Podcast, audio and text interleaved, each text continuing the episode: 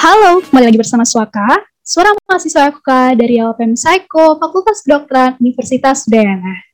Bertepatan dengan Hari Kanker Sedunia yang jatuh pada tanggal 4 Februari 2021, bulan ini Suaka akan membawakan isu tentang kanker. Suaka juga akan mengundang narasumber dari salah satu badan semi otonom FK UNUD yang memang memiliki isu pada penyakit kanker.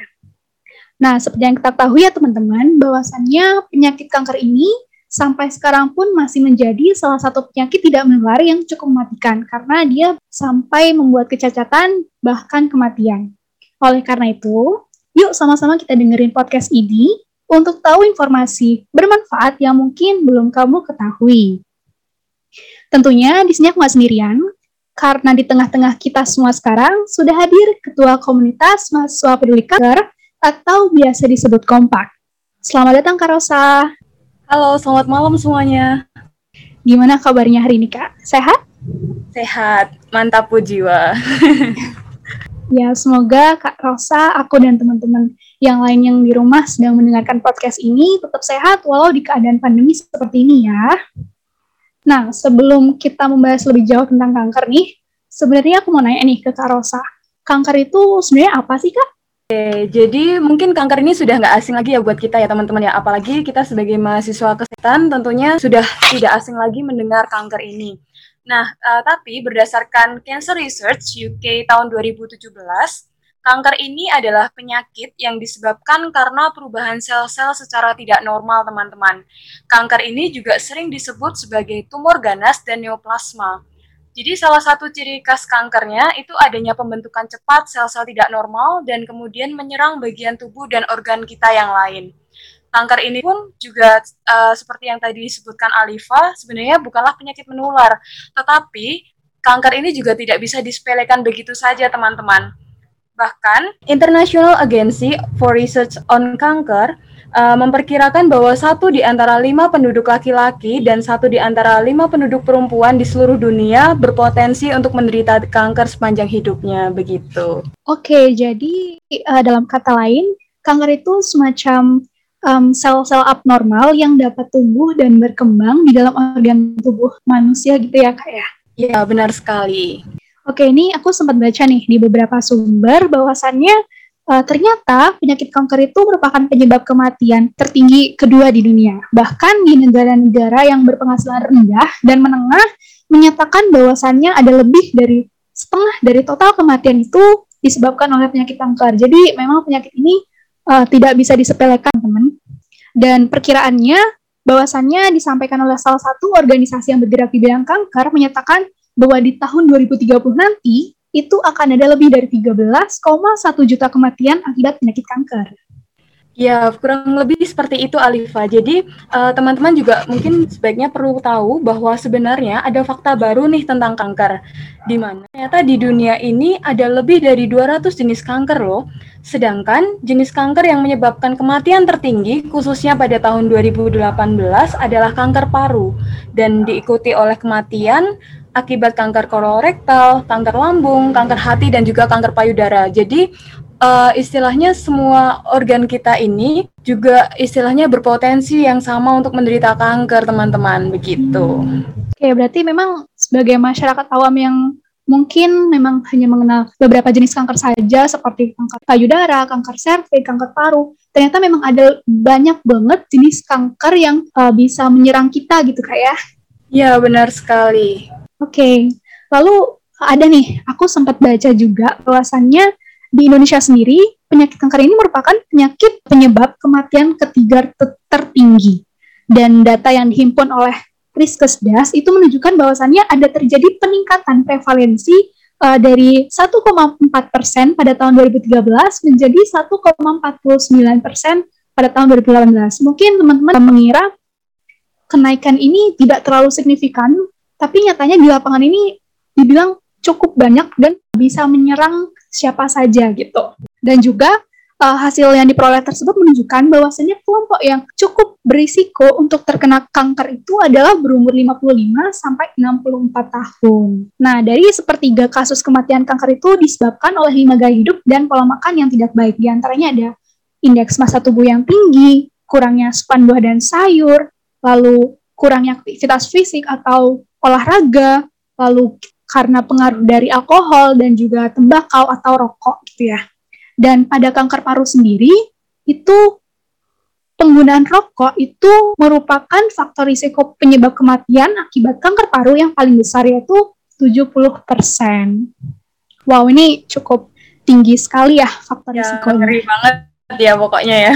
Dan ya. tadi seperti yang Alifa bilang tadi benar semua nih. Jadi banyak sekali faktor yang bisa mempengaruhi timbulnya uh, sel-sel abnormal itu tadi seperti yang udah disebutin sama Alifa. Itu udah lengkap hmm. banget dan sengeri itu ya teman-teman. Nah, dari tadi kan kita udah ngebahas nih tentang penyakit kanker, gambaran umum kanker, lalu uh, dari dunia dan juga di Indonesia sekarang aku mau tanya-tanya nih ke Kak Rosa mengenai BSO Kompak karena yang kita tahu lah ya kalau misalkan Kak Rosa ini adalah ketua BSO Kompak. Nah mungkin dari teman-teman pendengar podcast mungkin ada yang belum tahu nih Kak sebenarnya apa sih BSO Kompak ini dan apa yang melatar belakangi Kompak ini bisa berdiri? Oke, jadi uh, Kompak ini uh, diharapkan memang organisasi yang kompak sampai kapan pun ya istilahnya dalam khususnya dalam kanker ya. Nah uh, eh, BSO kompak ini uh, seperti yang tadi sudah disebutkan Alifa Komunitas Mahasiswa Peduli Kanker ini adalah salah satu BSO yang terdapat di Fakultas Kedokteran Universitas Udayana di mana memang orientasinya secara sosial khususnya terhadap uh, kanker itu sendiri. Jadi uh, mungkin kan kita berpikir kayak apa sih kontribusi yang bisa kita berikan sebagai mahasiswa gitu kan teman-teman. Nah dengan bergabung di komunitas mahasiswa peduli kanker ini kita bisa berkontribusi secara langsung nih istilahnya menjadi kalau trennya sekarang istilahnya menjadi garda terdepan khususnya dalam mengedukasi masyarakat tentang pencegahan kanker sejak dini.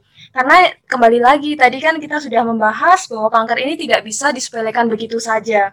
Dan uh, yang melatar belakangi berdirinya kompak ini uh, berdasarkan apa yang disampaikan oleh Prof Cakra, salah satu pembina kami, dulu sekitar tahun 2000 sampai 2005 di Bali ini terjadi peningkatan yang signifikan terhadap uh, penyakit kanker teman-teman. Jadi khususnya di RSUP Sanglah pasien yang berkunjung dan terdiagnosis oleh kanker ini meningkat secara signifikan dan drastis.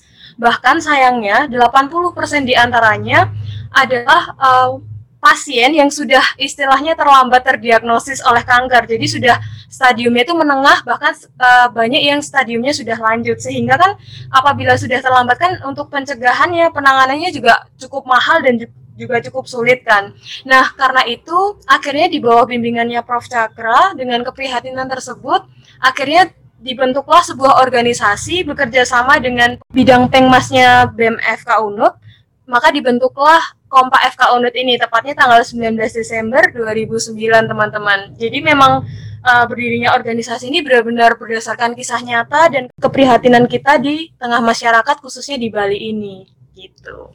Wow, berarti berdirinya kompak ini sudah cukup lama ya kak sekitar kurang lebih 12 tahunan gitu ya di account ya 11 tahun menjelang 12 tahunan kurang lebih ya wow berarti memang selama kurun waktu 12 tahun ini memang di kompak ini mungkin sudah banyak sepak terjang yang lalui untuk berkontribusi secara nyata untuk dapat mengedukasi masyarakat tentang pencegahan kanker. Nah, ngomong-ngomong tentang kontribusi nyata nih, Kak. Secara garis besar, kegiatan dari Kompak ini ngapain aja sih Kak? Mau tau dong tentang gambaran umum sewaktu sebelum pandemi dan saat pandemi seperti ini. Ya mungkin kita tahu ya ya bahwasannya dari kegiatan offline menuju online ini mungkin ada sedikit perbedaan gitu. Bisa diceritakan Kak di Kompak itu bagaimana? Oke, jadi sebenarnya banyak sekali kegiatan di kelompok FK Unut ini, tapi mungkin aku akan kelompokin jadi dua uh, kelompok besar, yaitu internal dan juga eksternal. Nah, untuk internal sendiri, itu memang kami tujukan ibarat kita membangun sebuah gedung, tentu kita pengen memperkokoh juga kan untuk pondasi di dalamnya. Nah, uh, salah satu tujuannya itu kita terapkan di Praladas yaitu untuk membentuk dan meningkatkan kualitas SDM anggota kompak itu sendiri. Kemudian, untuk uh, selain tentang leadership atau tentang time management kita juga uh, pengen banget nih bonding satu sama lain kan. Itu juga termasuk salah satu kegiatan internalnya kompak. Dan kita kemarin walaupun pandemi gini kita bondingnya itu pas hari ulang tahun kompak kemarin tanggal 19 Desember. Tapi kita rayain tanggal 20 Desember itu benar-benar kita jadiin timing buat memperrekatkan antara AM juga antara AI juga begitu. Nah, uh, jadi kalau bicara tentang perbedaan kegiatan di Kompak sebelum pandemi dan saat pandemi ini jujur uh, banyak sekali perubahan dan inovasi yang harus kita lakukan teman-teman karena kan nggak memungkinkan untuk kita bertemu satu sama lain kan. Nah, uh, salah satu contohnya adalah uh, tentang Hari Kanker Sedunia ini. Jadi Hari Kanker Sedunia itu biasanya kita ada kegiatan road to school ke sekolah-sekolah, kemudian juga ada berbagi kasih bareng-bareng ke Yayasan Peduli Anak Kanker, ke rumah singgah, dan lain-lain. Tapi karena pandemi yang tidak memungkinkan untuk orang berkumpul dalam jumlah yang banyak, akhirnya untuk Road to School kami tiadakan dan berhubung karena sekolah online kan di SMP maupun di SMA. Nah, setelah itu uh, untuk yang kunjungan itu kita hanya perwakilan dari panitia saja dan itu pun sudah kita batasi kurang dari 10 orang yang datang begitu.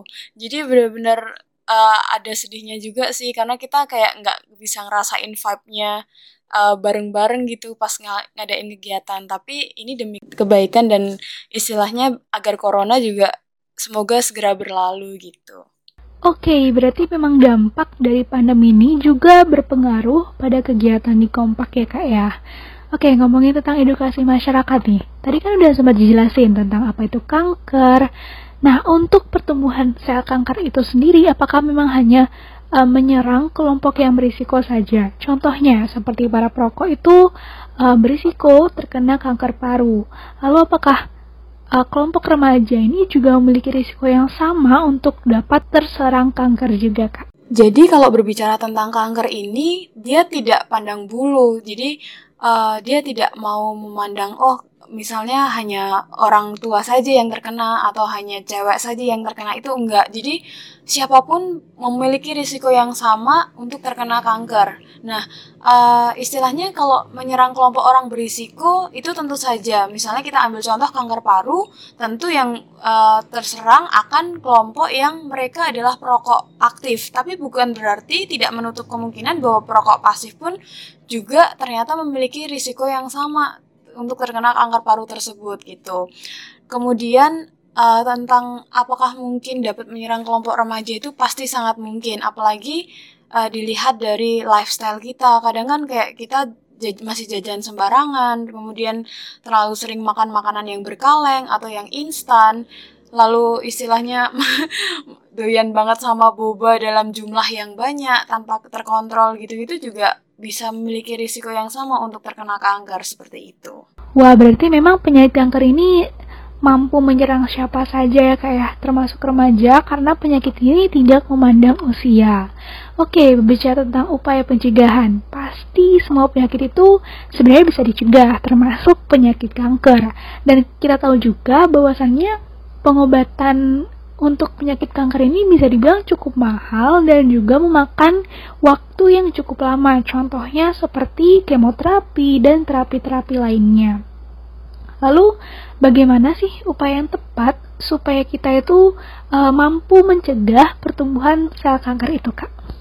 Nah, untuk upaya ini biasanya harus dilandasi terlebih dahulu oleh pengetahuan atau edukasi yang cukup tentang uh, kanker itu sendiri. Jadi kan mungkin uh, masih banyak nih tentang mitos fakta tentang kanker. Oh kak, bener nggak ya kak kalau pakai bawang putih bisa ngilangin kanker A misalnya kayak gitu. Nah dengan adanya edukasi khususnya dari kita sebagai mahasiswa kesehatan yang mungkin sudah terbiasa dengan istilahnya membaca jurnal dan lain-lain, tentu kita bisa meluruskan terlebih dahulu nih sebelum kita melakukan upaya pencegahan.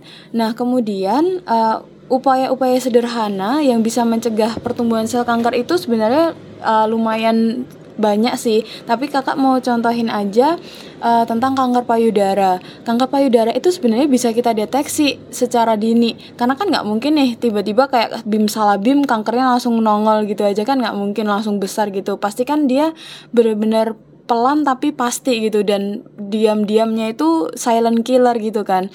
Nah upayanya mungkin bisa kita aware tingkatkan uh, istilahnya kewaspadaan kita terlebih dahulu misalnya aduh kok agak sakit ya istilahnya di sebelah kiri misalnya. Terus kita bisa nih dengan melakukan upaya berupa sadari misalnya yaitu periksa payudara sendiri atau secara mandiri. Jadi uh, ada kan uh, biasanya kayak sudah banyak banget poster-poster dan juga di internet tentang sadari itu harus seperti apa gitu. Nah, dengan melakukan gerakan sederhana itu kita bisa tahu nih, bisa mengetahui dan mendeteksi sejak dini. Oh, kok ternyata ketika saya raba ternyata kok ada benjol ya ini bahaya nggak ya dan sebagainya nah dari apa yang kita lakukan itu upaya kecil itu bisa kita konsultasikan nanti ke istilahnya uh, tenaga kesehatan di rumah sakit begitu. Oke, berarti tentang pencegahannya ini harus mulai dari diri kita sendiri gitu ya kak. Kita harus oh, meningkatkan ya, sekali. Hmm, supaya kita juga dapat melindungi peduli terhadap diri sendiri, lalu setelah kita peduli terhadap diri sendiri, kita juga mampu untuk mempedulikan kesehatan orang lain. Oke. Okay. Uh, ternyata memang tujuan, visi dan misi dari Besok Kompak ini memang sangat mulia sekali ya Kak untuk membantu sesama. Aku mau tahu dong Kak, apa sih goals atau harapan yang ingin dicapai oleh Besok Kompak terhadap penyakit kanker ini, khususnya di Bali? Uh, jadi seperti yang kakak udah sampaikan mungkin di awal tadi, kita punya visi atau punya harapan ke depannya nih. Apalagi kita sebagai mahasiswa kesehatan, baik dari prodi kedokteran, kemudian keperawatan, psikologi, kesehatan masyarakat, dan lain-lain. Kita berharap agar kita bisa berkontribusi secara langsung, khususnya uh, terlebih ketika pandemi ini semoga segera berlalu, kita bisa langsung terjun ke lapangan untuk edukasi ke masyarakat, istilahnya uh, istilahnya bagaimana sih pencegahan secara dini terhadap kanker itu seperti apa dan juga kami juga berharap semoga kehadiran kami, kehadiran organisasi kami ini bisa menjadi jembatan untuk para penyintas kanker khususnya, apalagi yang masih anak-anak gitu kan, itu bisa menjadi istilahnya support system untuk mereka seperti itu. Jadi kami berharap semoga organisasi ini dapat senantiasa berkembang dan juga memberikan dampak yang positif bagi masyarakat khususnya keluarga kita terdekat dan juga masyarakat dan penyintas kanker itu sendiri gitu. Wah, memang semoga um, harapan yang kakak ingin capai itu semoga terwujud dan juga mampu setidaknya mampu untuk menurunkan angka prevalensi dari uh, penyakit kanker di Bali. Jadi teman-teman, kanker itu adalah penyakit yang disebabkan oleh perubahan sel-sel secara tidak normal. Tapi jangan khawatir, karena sejatinya memang semua penyakit itu dapat dicegah, termasuk penyakit kanker. Yaitu di antaranya, yang pertama, kita dapat menghindari pola hidup tidak sehat, lalu kita juga harus rajin melakukan olahraga atau melakukan aktivitas fisik, dan juga uh, tentunya uh, kita tetap harus meningkatkan uh, pengetahuan diri kita mengenai penyakit kanker supaya kita dapat uh, mempedulikan diri sendiri sebelum uh, terjun ke masyarakat luas. Oke, okay. uh, semoga harapan yang ingin uh, dicapai oleh besok kompak itu dapat terlaksana, yaitu untuk menginformasikan mengenai pengetahuan yang akurat uh, dari hoax dan fakta tentang kanker. Nah, sayang sekali ya Kak, untuk sesi ngobrol-ngobrol kita harus selesai sampai di sini dulu. Tapi jangan khawatir karena teman-teman uh, tetap bisa kepoin akun Instagram Kompak di @kompakfkunut. Di sana ada banyak banget ilmu yang bermanfaat karena komunitas ini rajin mempublikasikan artikel ilmiah seputar kanker. Bener nggak Kak? Yap, bener banget nih. Dan juga jangan lupa untuk uh, istilahnya subscribe juga nih YouTube kita Kompak FK Unut karena di situ juga banyak sekali podcast-podcast tentang kanker itu sendiri dan siapa tahu nanti kita bisa collab lagi ya Alifa ya. Amin. Amin. Semoga di kesempatan lain kita dapat bertemu kembali ya Kak Rosa. Astunggara, semoga pandemi segera berlalu ya. Nggak sabar nih pengen offline. Udah rindu uh, kegiatan kampus ya. Bener banget. Oke, okay, terima kasih Kak Rosa karena sudah bersedia menyempatkan waktu untuk menjadi narasumber di podcast pertama LPM Psycho. Dan juga terima kasih untuk teman-teman di rumah yang setia mendengarkan podcast Suaka. Sampai jumpa di episode selanjutnya. Dadah. Terima kasih, Kak Rosa. Stay safe.